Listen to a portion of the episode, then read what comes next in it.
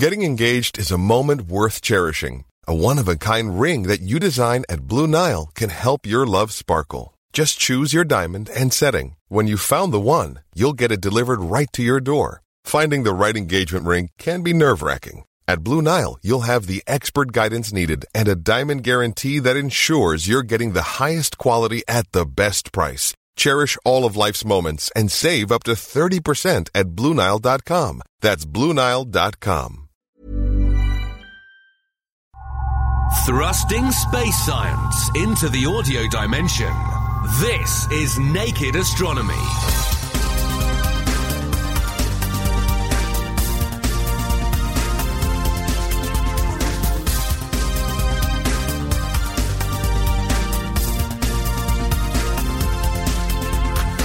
Hello, welcome to Naked Astronomy with me, Dominic Ford.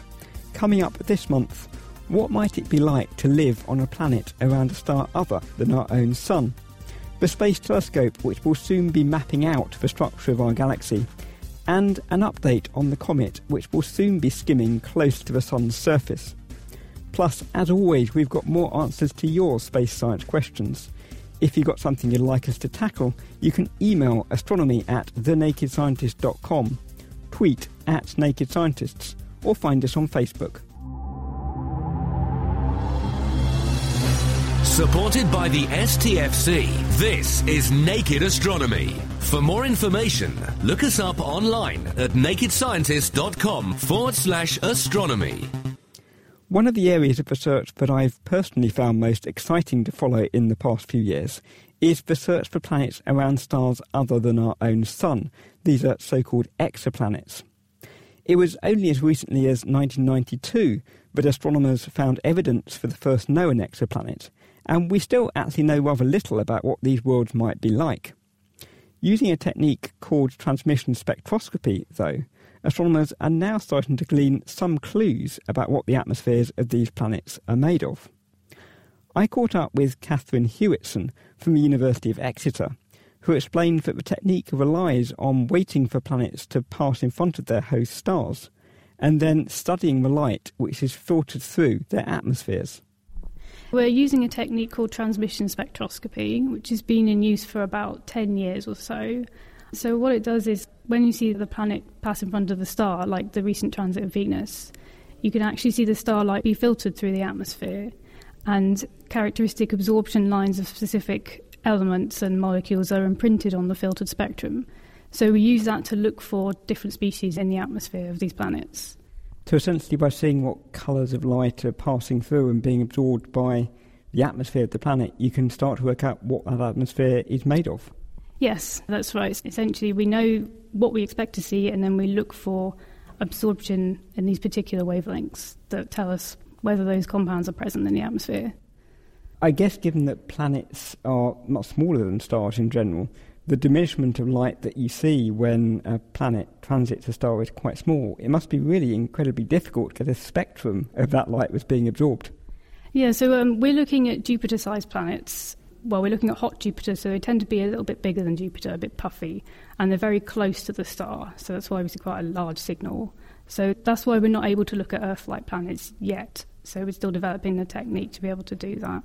So what we look for is we try to pick targets or planets which are very large, which are orbiting stars which are quite small, so that the light dimming when the planet goes in front of the star is large. And um, because these planets are puffy, as you put it, I guess there's a lot more atmosphere there to absorb the light, whereas the Earth's atmosphere is quite a thin layer on its surface. Yeah, so because they're, they're very close to the star, they get heated, so they increase their size. So for that reason, the features that we see are quite large. Essentially, the atmosphere is inflated. What instruments are you using to make these measurements? We're using the Hubble Space Telescope, and we're using spectrometers from the optical to the near infrared. I guess the molecule that everyone's interested in is water because that's obviously the molecule that's needed for life. Have you found any evidence of that? Well, we have found evidence of water as steam because this planet's so hot, so it's not going to be liquid water, but we have seen a water feature. So that's interesting again because we have seen the feature that we expect, whereas in previous planets, observations have shown that the feature is muted. It's like the planet is covered in clouds and you only see part of the feature. So it's interesting to see that in this planet we actually see the feature we expect. So there's a surprising diversity in the planets that I've studied so far, which is the reason we're doing a survey to try and understand whether planets are different and why. We've also got Hannah Wakeford here from the University of Exeter. Hannah, what else do we know about the environments of these planets? So these are actually these are truly strange worlds. They're actually tidally locked to their star, which means that one face of the planet is continuously facing the heat, the irradiation from that star. And that means that the day side of that planet is really very, very hot, up to about 1,500 degrees Kelvin. And what we're actually looking at through transmission spectroscopy is the limb, the kind of edge of atmosphere around the side, kind of the bridge between the day side and the night side of that planet. So we're really also looking at the different temperature ranges that we're getting between those two. And these water features that we're seeing are actually slightly cooler than what has been measured for the day side of these planets, which is another really, really interesting result, seeing how the winds, how the different environments on those planets are transporting that heat from the day side to the cold night side of them. So it's fascinating how much we're learning about these exoplanets beyond us, their masses, their sizes. We're really starting to learn what these might be like as worlds. But these aren't very Earth like worlds. You've hinted that you want to move this technique to something that's a bit more similar to our own planet. How much more difficult is that going to be? Yeah, you're right. These are really not hospitable worlds. You wouldn't want to go there for a holiday. So, to move that technique forward a bit, we really need to develop the technology a lot more. But what we're doing is really kind of laying the foundation for what we understand about looking at these molecules, looking at these fingerprints. And if we can understand them in something as big as these hot Jupiters, where the signatures should be really very clear because the atmosphere is so extended, we can really refine the techniques right down to the point where we can confidently say when we've found these other planets and we've got better instruments to look at them, we know what that feature is. We have evidence from previous studies that we know what we're looking for, and we've got it right here. I guess the molecules that everyone is interested in are molecules like oxygen, which are biotracers of life. How far away are we from detecting those, do you think? Oxygen's a particularly difficult one. And that's difficult because of the wavelength ranges it lies in and the intensity of the feature. And due to the intensity of the feature, it's quite small compared to other molecules. It's going to be quite difficult to find oxygen itself. But what we can look for is an imbalance in these atmospheres. So, where is there being CO2 or other molecules like water? Where is there more methane? And is there an imbalance from what we would expect from these worlds? And that would kind of be indicative of something that is producing these different molecules rather than it occurring naturally in nature. Now, Catherine, you've been using the Hubble Space Telescope for these observations. I guess to move this further, are you going to have to use purpose built observatories? Yeah, so hopefully James Webb will be flying soon, and that will be specifically looking more in the infrared and the near infrared, which is where we'd expect to see features such as water and methane. That should hopefully really take over. Hannah, there has been talk of purpose built observatories for looking at the spectra of planets. I'm thinking of Darwin in particular. Does it look like any of those missions are actually going to fly anytime soon? So, unfortunately, uh, Darwin is dead. It's not around. We're not flying that mission. But there's always talks, there's proposals every few years where you can put forward these different telescope ideas. And it's really important that we go into space for these, so that means that there's that higher cost and that higher risk with it. So, yes, there are things in the works, but of course, the space mission proposals are years and years in the future. It took from 84 to 2009 to get Kepler up, so watch this space, we'll definitely have something. That was Hannah Wakeford from the University of Exeter, and we also heard from her colleague, Catherine Huitson.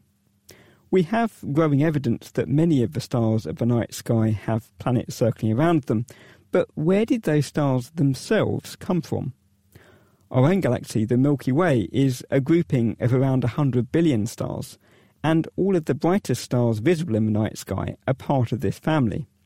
A group of astronomers who call themselves astroarchaeologists hope that if they can map out where these 100 billion stars of the galaxy are, and they can work out how fast they're moving and how old they are, they can wind back the clock to work out where those stars formed.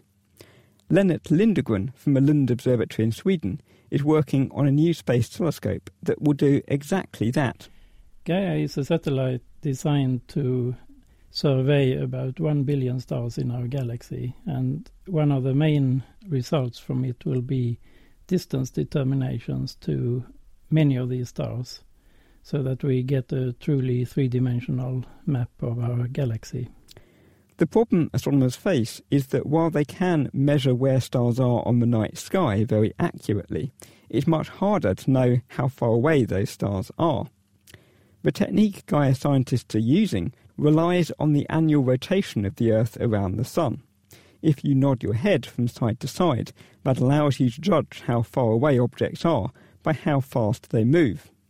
Similarly, by looking at how much stars appear to shift from side to side as the Earth circles around the Sun, Gaia can infer their distances, as Lennart's colleague David Hobbs explains. So basically, the Earth just goes around the Sun once every year, and, our satellite is somewhere around the Earth, of course. And by looking at nearby stars, then you see they're in one position in July, and then if you look at them in January, you see they've shifted to another position. And if you actually do that, and you can do it in nice video plots, you see that it traces out a nice oval on the sky. And then the angle of that oval gives you the parallax measurement, which you can convert then into a distance with a simple formula. So, over the five years that Gaia will be working, the stars will be seen to wobble back and forth by a tiny amount depending on their distance. The nearer the star is, the bigger is this wobble. So, by measuring this small angle, we can get the distance to the stars. So these stars are nodding back and forth in the sky. I guess that motion must be very small given how distant these stars are from us. Yeah, when we show videos of this wobbling, of course, we exaggerate it by a factor of 100,000 or something like that. And that's the reason why you need a very highly precise satellite to do these measurements. The technique of using the parallaxes of stars to determine their distances has a long history in Sweden and Denmark. The idea was actually first pioneered over 400 years ago by Danish astronomer Tycho Brahe, who used it in 1572 to prove that the supernova he saw was genuinely a distant astronomical object rather than some strange kind of weather in the Earth's atmosphere, as other astronomers believed at the time. Yes, that is right. He used that method to prove that the new star, the Stella Nova, which was discovered in 1572, was actually further away than the moon, which was a revolutionary discovery at that time. So now we are using this method since 200 years to measure distances to stars, which is of course much more difficult because since the stars are more distant than the moon, for example, the parallax will become very small. And when we want to measure distances to stars in the other end of the galaxy, for example, these stars are very, very distant, so the parallax becomes very small, and therefore it is difficult to measure which is why we can't do it until now.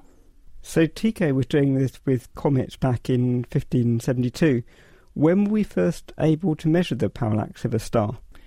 The first really successful or convincing measurement of a stellar parallax was made by Friedrich Wilhelm Bessel in 1838. He was working in Königsberg in Germany, and he measured the distance to the star number 61 in the constellation Cygnus. That was a real breakthrough in the history of astronomy because astronomers had tried to measure parallax for centuries, and this was the first convincing detection of the parallax. What's Gaia adding to that? I guess by being in space, you haven't got the distortion of the Earth's atmosphere. Yes, that's right. That's very important. The atmosphere has been an obstacle for accurate parallax measurement until 1989 when the European Space Agency launched the Hipparcos satellite, which was the first satellite designed to measure parallaxes from space. And it did that very well with an accuracy of about a thousandth of an arcsecond, but only for about 100,000 stars, and only stars rather close to the Sun. With Gaia, we want to measure many more stars and many more distant stars, and therefore we need uh, much more accurate measurements. Gaia is 100 to 1,000 times more accurate than Hipparcos just because of the new instrumentation. But the measurement principle is basically the same. If you think of Hipparcos and you plot what kind of scale Hipparcos could see for a solar type star, for example, on top of the galaxy, then you will see that Hipparcos could only see very locally. It's a little dot on the galaxy, basically. It certainly wouldn't be much bigger than just sticking your pen on a piece of paper. But if you take Gaia, then you can see that the distance scales that Gaia can probe for the same kind of star is very far out. For solar like stars, Gaia can probably see out about 8 kiloparsecs with an accuracy of 10 to 20% and that's in astrometry is considered to be very good. But then for very bright stars, Gaia can see right the way across the galaxy. We often hear about exoplanets being discovered by their gravitational pull, causing stars to wobble back and forth. I guess there are a lot of other phenomena that you're having to distinguish this wobble from. Yeah, of course. So what we do is we build models of how the light should enter the telescope. Basically, you have to take into account a great many things. Of course, the finite speed of light, for example, this is the, known as the Romer correction, has to be put into the time measurements even. Then you have the parallax wobble, as I mentioned, but also you have the light deflection in the solar system. So you have to have a model of general relativity, which is an extremely accurate model. It must be more accurate than the final precision of Gaia. So we have to have a micro arc second relativity model. So the issue there is that the bodies in the solar system bend light because of their gravitational fields. Yeah, sure. And you have to take this into account. And of course, the sun, for example, at 90 degrees to the sun, you're still getting 4,000 microarc second light bending. So it's an enormous effect. So you have to take the sun's light deflection into all measurements. You typically also want to take Jupiter's light deflection into account because Jupiter is a very large body also. And you also, interestingly enough, have to take the Earth and the Moon into account, or you should take the Earth and the Moon, because the light deflection is very weak from the Earth and the Moon, but they're very close to Gaia. They're only 1.5 million kilometers away, so you should also take that into account. And of course, then the other planets also have some effect. We actually use the measurements of Gaia. We take all of the measurements of Gaia together and we try to use that to test does Gaia tell us that Einstein is right, for example? And the point about Gaia is we have so many measurements that we think we can make the most accurate test of light deflection due to general relativity and Einstein's theory and so on possible. Obviously, it's interesting from the point of view of natural history to make a catalogue of these distances to the stars we see in the night sky. What scientifically can we get out of that catalogue? Well, first of all, it can give us a detailed map of the structure of our galaxy as we see it on the night sky, we only have a two-dimensional image of the galaxy, so getting the third dimension is very important for understanding the large-scale structure of our Milky Way. But also the individual distances to the stars are very important to understand their physics. You need to know the distance to a star to translate the brightness on the sky to the real luminosities of the stars and get their physical properties. So all kinds of astronomy will benefit from this information. Is that structure telling you about how our galaxy formed, how it's evolved, where it's come from? That is one of the scientific aims of Gaia to try to understand the history of our galaxy. It is thought that a big galaxy like ours is partly composed of many smaller galaxies that have been eaten up by our galaxy. They have simply fallen into our galaxy. And it may be possible to identify which stars came from different infalling galaxies in the past and therefore know a little bit of the history of how the galaxy was assembled. Gaia is going to launch, is it November or December this year? What's happening at the moment? At the moment, the satellite is going through the flight acceptance review, which means that the engineers and scientists responsible for putting together the satellite check that everything is in order. And it appears that it is there. So it will get the go ahead for launch in November, December, hopefully. Gaia is ready to go today. It just has to be shipped to South America and then it's ready for launch. So it has to be flown down in two parts. The sun shield and the spacecraft go separately because the sun shield is so big. And then there's no storage facilities in French Guiana, so it has to be more or less mounted once it gets there and so on and be ready. An Antonov uh, Russian airplane was booked to send it down there in July, and then they were told, no, you can't go. The problem is there was a conflict with some GPS satellites being launched. And because of that conflict, then Gaia got shoved back a little bit. So we've been pushed back by two months now till November, December. And there's a launch window in November, December, which is more or less defined by the where the moon is, for example. You don't want to launch into the moon. so we have certain dates where we can launch. And we've now been assigned this new launch date from the 17th of November to the 5th of December. And hopefully it'll go then because the spacecraft is sitting there, all the tests are done. It's really ready to fly. People are just doing some last minute monitoring of the spacecraft at the moment. And once it's up, how long until we start getting scientific data back from it? Yeah, well, the first thing it has to be sent into a transfer orbit to the L2 Lagrange point, which is 1.5 million kilometers away from the Earth. As it is flying out, the sun shield will be opened. The spacecraft is cooling thermally, so once the sun shield is open, it can actually take measurements. But those measurements will be probably quite poor to begin with because the thermal cooling of the spacecraft takes a month or so. And also the transfer journey takes a month or so. But people will actually start taking measurements because the sooner you get something, even though it's very una- inaccurate, uh, you can start testing your data reduction scheme with it. When can we expect the first scientific results to come out from that? Some preliminary results will come already about two years after the launch, but that will not be very accurate. So, as it accumulates more data and they are processed, we will have successively more accurate results. And the final results, which is what all the astronomers are hoping for, will come around 2021. So, there is a long time to wait. Lennart Lindegren from the Lund Observatory, and we also heard from his colleague, David Hobbs. A little later, we'll be returning to Gaia to hear from one of the astronomers who's waiting to use those results to form profiles of where the Milky Way's stars came from. But first, to the more distant universe. Gamma ray bursts are intense flashes of radiation that appear in the night sky but often fade again within a few seconds even though they were first seen over 40 years ago, there's still a hot debate among astronomers as to what causes them. But writing in Nature this month, Professor Neil Tanvir from the University of Leicester thinks he's found strong evidence that at least some of the bursts are triggered by collisions between neutron stars or black holes.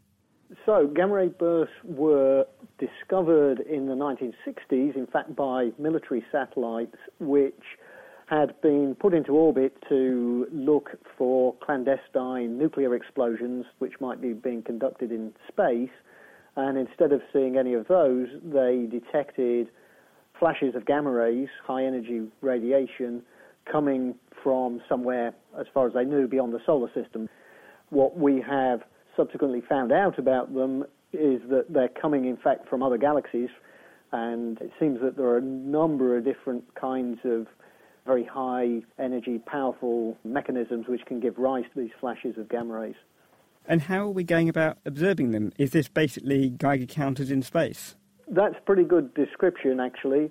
So the light in the form of these gamma rays, because they're high energy kinds of radiation, the photons of light, the little particles of light, act really more or less like particles that you might get off a radioactive substance. And so if you put a detector in on, on, a spacecraft to detect these things, then indeed they detect each individual photon as they arrive. Now, the tricky thing with that kind of technology, of course, is trying to tell where the gamma rays are coming from because you don't tend to get very good directional information. You tend to just sort of register that a photon has arrived. So there has to be a whole sort of sequence of trying to use other telescopes to refine the positions until eventually we nail the exact location of, of each gamma ray burst that we're interested in. In Nature this week, you were talking about observations of one particular gamma ray burst that you saw back in June. And what was surprising about that, I gather, was that it faded so very quickly after it initially flared up. What was the surprise there for you? This was a so called short duration gamma ray burst. One of the things we've learned after all these decades of research is that gamma ray bursts come in a number of different types, which we believe have really quite different origins, even though they look rather similar to each other. And so the short duration bursts, the initial flash of gamma rays only lasts probably less than a second, and that was the case with this one eh, that happened in June. Then, after that, although it was quite a bright burst, it did fade very rapidly. So, following the initial flash of gamma rays, what we tend to see with, with all gamma ray bursts is a slowly declining sort of ember of light that we call the afterglow, and we see that actually in different kinds of light, including optical and infrared and radio and X-rays, or basically the whole electromagnetic spectrum. In this case, the afterglow faded away apparently very quickly, and that's not too surprising. It's, it's within the range of behavior that we often see. But what was special was that we observed the location of the gamma ray burst again after about nine days with the Hubble Space Telescope. And given how fast the afterglow had been fading, we, in a sense, expected not to see anything at that point. But in fact, in the infrared pictures we took with the Hubble, we did see some light still there. And of course, we had anticipated this might be the case because people had speculated that the process that produces the short duration gamma ray bursts might also produce a sort of long lived radioactive afterglow as well, in addition to the, the normal afterglow, something that we call a kilonova. So, how much do we know about what's actually causing these flashes in the sky? The gamma ray bursts that we see have as I say, a number of different subcategories. And the, the ones that we see most often are what we call long duration gamma ray bursts, and they seem to be produced by some kind of core collapse supernova. Now, what that is is a, a massive star at the end of its life. It runs out of fuel, and so gravity just starts to work on it, and in a very short space of time, the whole thing collapses. And it seems that in the process of doing that, in some cases, it produces a jet of material that as the star is collapsing, this jet thrusts its way out at extraordinary velocities, very close to the speed of light. And if we happen to be looking down the, the axis of that jet, then we see this flash, and that is your long duration gamma ray burst. Now, in the case of the short duration gamma ray burst that uh, we're talking about now, the mechanism we think is quite different. And there we think that, again, we do have a jet, but it's created by the coalescence, the merging of two so-called neutron stars. So neutron stars are incredibly dense objects. In fact, they're formed as the remnants of other kinds of supernova explosion. And with a neutron star, you have essentially something like the mass of the sun compressed into a ball about the size of a town, just a few miles across, that is to say. So you've got an incredibly dense object, the densest objects we know of in the universe apart from black holes. And the idea is that if you have two neutron stars in orbit around each other, then their orbits gradually decay until eventually the two things crash into each other. And that can release an enormous amount of energy. And again, by mechanisms that we really don't understand well at all, it seems that that can produce a super fast jet of material producing, in this case, a short duration gamma ray burst. So, is the idea that this gamma ray burst has a very short duration because you've got two very compact objects, they're merging very quickly, perhaps forming a black hole, which is very rapidly absorbing any material that might form an afterglow? That's more or less exactly right, yes. So the natural timescales for that final sort of merging event is really very short much less than a second, in fact. And so the whole process, the energy release happens really quickly, and so that then seems plausible that that results in the short duration flash. The extra ingredient that really has come out of the new observations is this kilonova light, and, and what that is thought to be produced by is that as these two neutron stars are undergoing their final death spiral as they come in towards each other, a certain amount of the material of them is thrown out into space, is sort of ripped off each of the stars, thrown out into space, and because it's a super dense form of matter, once it's away from the neutron star itself, this fairly small percentage of the total mass of the star, but once it's ripped out of the, the neutron star, it expands very rapidly and forms this sort of radioactive ball of material and it's the radioactivity from the, that material that was thrown out that gives rise, we believe, to the later time emission after, after nine days or so. One of the really interesting possibilities that's opened up by the discovery of this kilonova is there's been a long standing mystery as to the origin of certain elements in the universe, particularly what we call heavy elements, ones with big heavy atoms and that includes certain very well known familiar elements such as gold and platinum. And those are elements which we haven't really got an explanation for why they exist in the universe. And it's long been thought that they might be made in supernovae.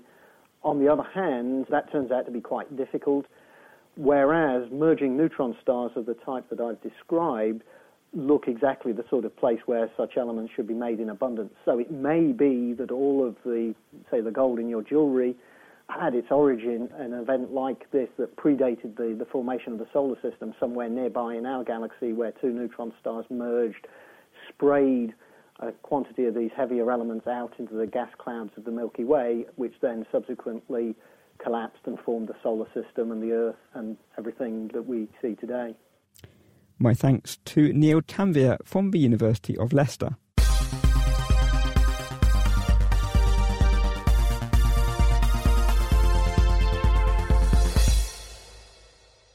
You're listening to Naked Astronomy with me, Dominic Ford, and now it's time to find out what's been in the astronomy news this month with Robert Massey from the Royal Astronomical Society.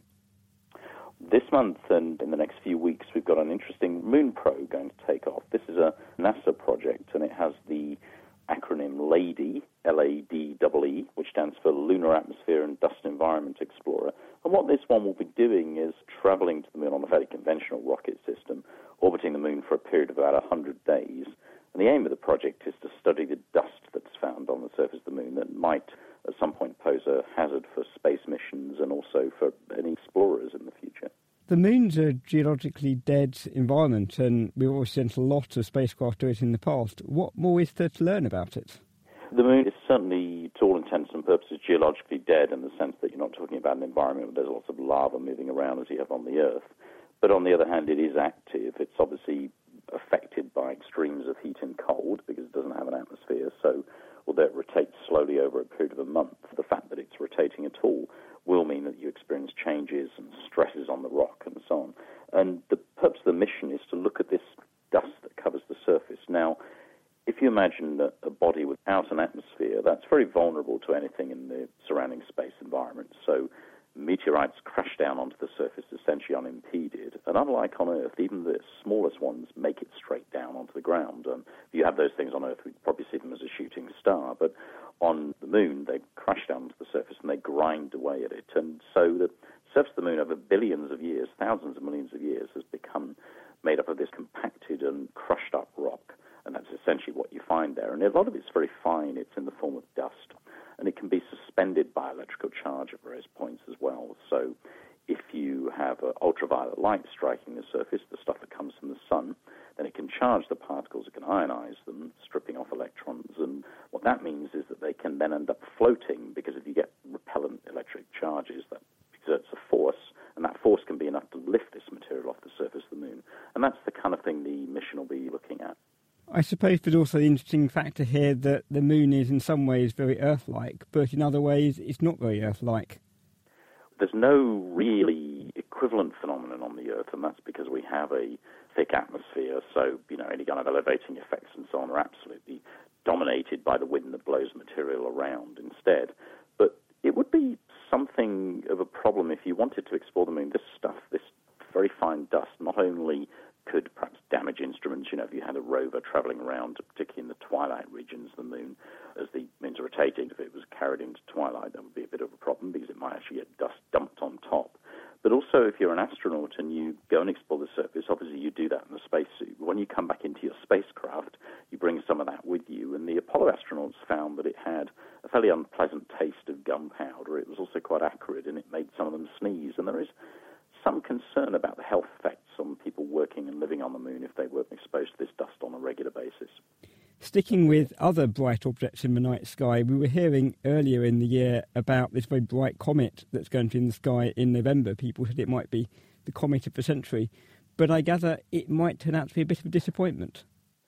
It's contentious. The object that we were looking forward to at the end of the year, and I think still are actually, is Comet ISON It was discovered by a robotic network of telescopes in Russia, and it's been named after that, although, to be fair, there are actually a couple of scientists who probably need to be credited for it as well.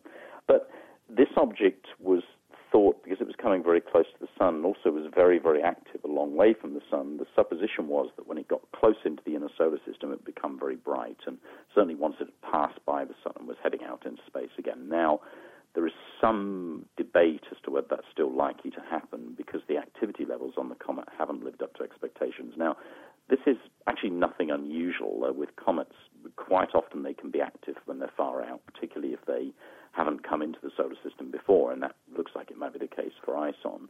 And then the activity can fall off a bit, and that seems to be happening here. So it may not be quite the object that people were expecting, and you know, there's always an unfortunate tendency for these things to be hyped. But that said, it could still be quite a nice comet as these things go. It could still be the naked eye late in the year, particularly in the northern hemisphere. So we in the UK might get a really good view of it in the last couple of weeks of the year. But we'll just have to wait and see. It's, I'm afraid, one of those things where comets are a bit like cats. The description is that they have tails and they do exactly what they want. What's that telling us about the structure of the object? The difficulty in understanding their activity is that they can have a variety of materials. I mean, they have ices, mostly frozen water, but other gases as well inside. And when they get close to the sun, that stuff heats up and it goes straight from being ice to gas because you need some kind of atmospheric pressure for material to become liquid, so it doesn't go through that phase. Now, the determining factor is really how much of it's exposed. If the comet has quite a thick rocky crust or debris crust or dusty crust, then it's much harder for the heat of the sun to reach inside, and it also there are fewer vents for the material to come out. If, on the other hand, that's rather thinner, then you'd expect more of the material inside to come out. So, probably those factors, the exact proportion of water ice, and all of those things determine how active the comet's likely to be. So, it's quite difficult to actually know much more about it when it's still this far from the sun. If you send a space probe to it, I guess you'd have a, a, very interesting look indeed. But with this sort of object, where we don't get a lot of warning that it's coming, I mean, a year sounds like a long time, but it isn't in space project terms to actually get a mission organized to go and look at something like that on that scale would be very difficult. So there's no prospect of that. But we can probably make some deductions about it by comparing it with other objects. From memory, when ISON actually makes its closest approach to the Sun in November, it's going to be actually quite incredibly close. That will be a very extreme environment that those ices will be exposed to. Well, ISON is going to go within about 1.1 million kilometres from the Sun's surface, and given the Sun is 1.3 million kilometres across, that's really a very close approach indeed. Now, there's again a lot of debate about exactly what will happen because there was another object, Comet Lovejoy, that made a similar approach a couple of years ago and turned out to be quite robust. It actually came through it quite well. And there was a paper by the astronomer of Scotland, John Brown, on this um, around the same time, and he pointed out that you have to consider that although it's a hot environment, being that close to the sun quite clearly, there isn't much in the way of a solar atmosphere at that point, so objects can pass through it. It's um, the ones that plunge directly onto the solar surface clearly are going to be destroyed, but further out, it's, it's a lot harder to tell. So I think the jury's out on whether it will survive. If it does survive, it may turn out to be a very nice comet indeed. We, we just don't know.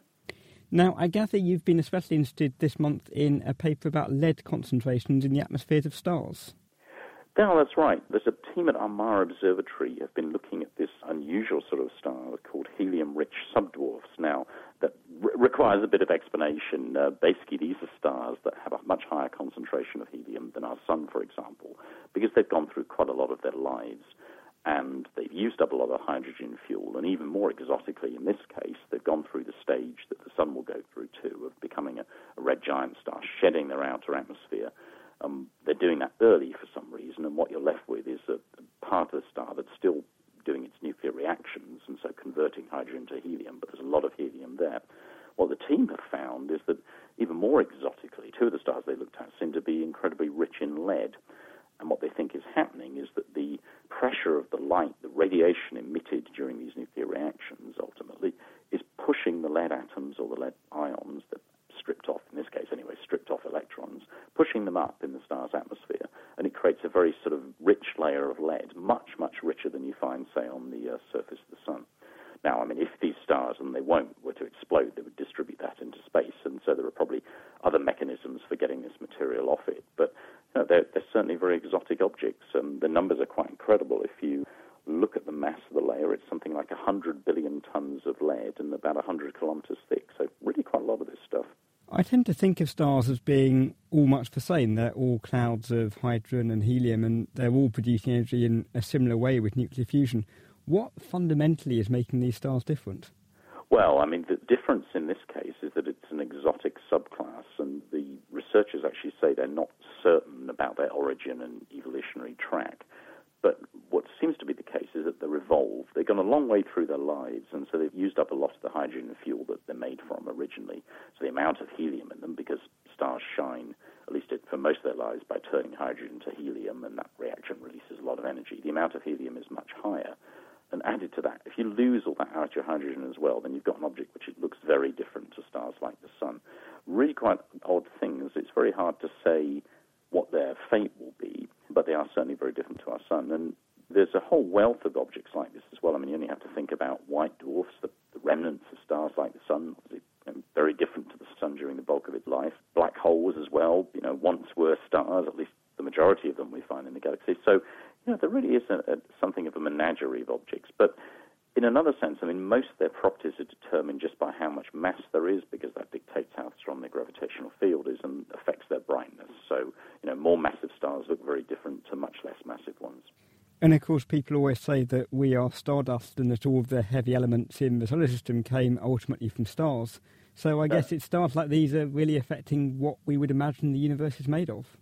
Well, that's right. I mean, it depends on the fate of this star. It doesn't seem likely to me that these lead-rich stars are likely to become supernovae and so violently distribute their material into space in an explosion. But even if they just blow it off in the form of dust, that would enrich their surroundings. And you're right, if you run the clock forward billions of years in the future, some of that lead may end up on planets like our own. It's exactly where all these elements came from. And virtually everything heavier helium actually was made in stars. There's a little bit of lithium and beryllium formed in the early years of the universe, but beyond that, everything else is made in stars. So without a generation of stars having lived and died, not only would the Earth not be here, but we certainly wouldn't either. That was Robert Massey from the Royal Astronomical Society. It's time now to dip into Naked Astronomy's postbag and to answer some of your questions. And John Bondy has got in touch.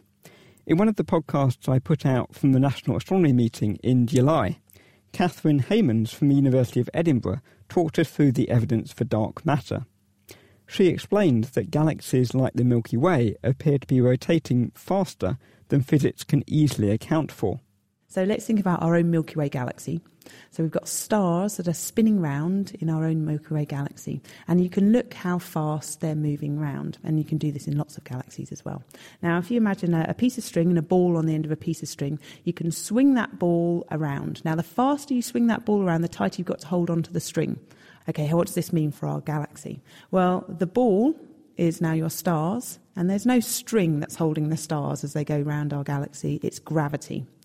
You get lots of gravity if you've got lots of mass and we can see how fast the stars are moving around. We can roughly count how many stars there are in a galaxy. We know roughly how much a star weighs. And there just simply isn't enough gravity in our galaxy to keep those stars going round.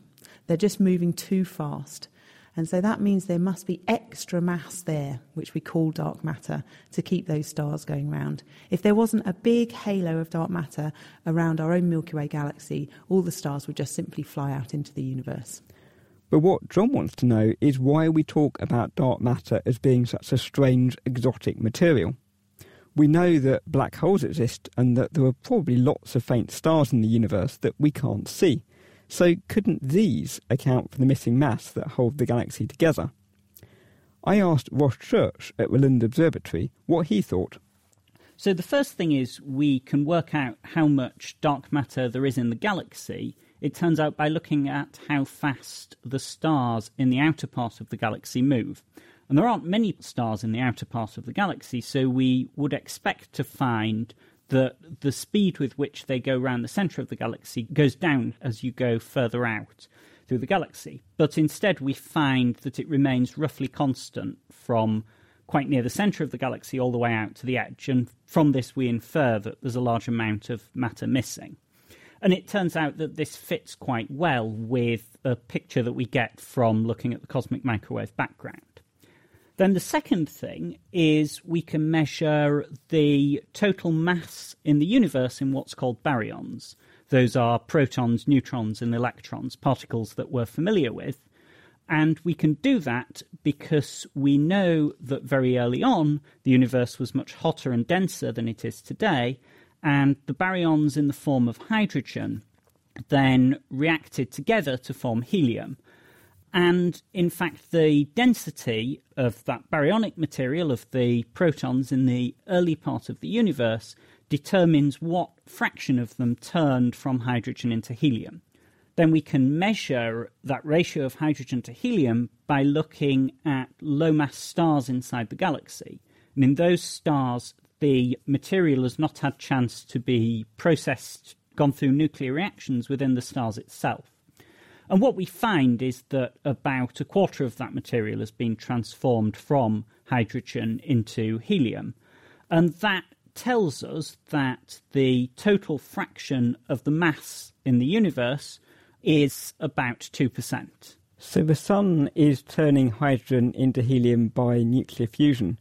That same process was happening in the very early universe.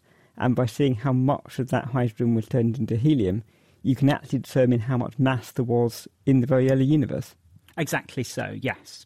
If dark matter was in the form of compact objects, would you be able to observe them when they came close to the sun, for example? It turns out that you would, but in fact, the best place to see them is when they're located halfway between here and the centre of the galaxy. And to do that, you look at a large number of stars in the, the galactic bulge in the centre of the galaxy. And if a compact object, such as a black hole or a low mass star or even a free floating planet, comes between the star and you, and very precisely across that line of sight, then its mass causes the light coming from the star towards you to be focused. It acts as what's called a gravitational lens. So, in practice, what you see is the brightness of that star increases very sharply and then goes back down again. And you can measure the time scale on which it brightens and becomes faint again. And from that, you can measure the mass of the compact thing, which you, of course, never see, that passes in front of the line of sight. And actually, by doing that, what you find is that the number of compact objects, such as black holes, is consistent with the population of stars that we see inside the galaxy. So, in other words, basically all of the stellar mass compact objects in the galaxy have been made within the galaxy by the stars of the galaxy. Thanks, Ross. That was Dr. Ross Church from the Lund Observatory. And if you've got a question you want us to tackle, you can get in touch by sending an email to astronomy at thenakedscientist.com. Earlier in the podcast, we spoke to Lennart Lindegren and David Hobbs about the Gaia Space Telescope. As we heard, Gaia scientists hope that by mapping out where the Milky Way stars are, how fast they're moving, and how old they are, they can wind back the clock to work out where those stars formed. One of the astronomers who's looking forward to doing those calculations is Sophia Feltzing. She's working on surveys with ground based telescopes which will complement the data coming back from Gaia. She explained that while Gaia is very good at measuring how fast stars are moving across the sky, it's not very good at measuring whether those stars are moving towards or away from us. So, in order to see how the stars are actually moving in the galaxy in 3D, not just on the sky, we need that third dimension of the velocity. And we can do that from the ground very well. Radial velocities today can detect planets very, very accurately circling around other stars, and the precision there is enormous. So the requirements are easily met by ground based telescopes and instrumentations that already exist today. However, even if the technology is there, the type of spectrograph you need is not there. You need to be able to take a thousand spectra in one go, or maybe up to 3,000, covering several square degrees on the sky. So, several moons in one go. And you can do that by building new spectrographs so you're looking at these spectra and you're working out how fast the star is moving along the line of sight yes. by looking for spectral features which have been redshifted. That's correct. And we don't call it redshifted when we're looking at stars. We just say that they are shifted in the velocity. I mean, we always talk about redshift because it's the galaxies are moving away from us, but the star could be moving towards you. In the universe, the galaxies are moving apart, but in the galaxy, things are moving in many different ways. So you have a set of spectral features that you will measure how much they change relative to the lab wavelength. And once you've got this huge catalogue of stars around the sun and how they're moving, what scientifically can you learn from that catalogue? So the important thing is not just around the sun we're looking anymore. That was the Hipparcos satellite. The Hipparcos satellite is looking, I mean, dwarf stars like the solar-like stars is only within 100 parsecs of the sun. Now, Gaia will see sun-like stars 20 times or more further away with equally good precision. So a so-called G-dwarf star, like the sun, will still be very bright in Gaia terms when it is 2000 parsecs away which is a quarter of the distance to the galactic center from us. So we can see stars like the sun almost into the galactic center, knowing where they are in the sky and how they move. But that's not the only thing we can get from spectra. So basically, what you do is you're splitting the light from the star up into its wavelengths, just like putting a prism in front of a sunbeam, and you see all the colors, is what we do in a spectrograph. But you can do this with very high resolution so that the smallest element you're looking at is really a tiny little bit of an angstrom perhaps you've seen how from the sun, if you split up the light in the rainbow colors, there are dark areas in there, dark lines across. And those are absorption lines in the solar spectrum because there are elements like iron, oxygen, and carbon in the outer atmosphere of the star. And each element has its unique fingerprint of such absorption lines. And from these absorption lines, we can calculate how much there is of a given element in a star. And the beauty of the dwarf stars, the solar like star, is that they live for a very long time and not much happens to them. They're dead boring. For people who like to study how stars behave, how they evolve, and things, these stars are not very exciting. They're really actually quite dull. But they're very good because nothing happens in their outer atmospheres at all. I mean, there's nuclear burning going on in the center, but you don't notice it on the surface most of the time. And therefore, if you can measure how much iron, oxygen, carbon, chromium, and titanium there is in the outer atmosphere of this star, you have a fair sample of the composition of the gas that this star formed out of. I guess something you really want to know, though, is how old those stars are, and it must be quite difficult to date them if they're not changing very much. Right. So, yes, there are many ways of dating stars, but it all has to do with us understanding how stars evolve. And these stars are deemed rather good because there is clear signatures when you put them in certain diagrams where you have the stellar evolutionary model and the temperature and the mass of the star, for example, you can see how old it is. They can be fairly large. Errors on them, it depends really a lot on the exact star. Stars like the Sun can be dated within, say, a billion years. And the universe is 13 billion years, and the oldest stars we find are at least 10 billion years or something like that. Now, there are more evolved stars, so called red giants, which you can date very well. And there are two satellites, Corot and Kepler, who are studying very small pieces of the sky, not like Gaia, who's going to study the whole sky. They are studying particular regions, but they get very good asteroseismology data, so they will be able to age their stars very, very accurately. And combining those data with the Gaia data, they will also put very strong constraints on the stellar evolutionary models. But we will be happy with very large samples of stars that we can age date within a billion years because then we can see how the larger properties of the galaxy vary as a function of the distance from the galactic center.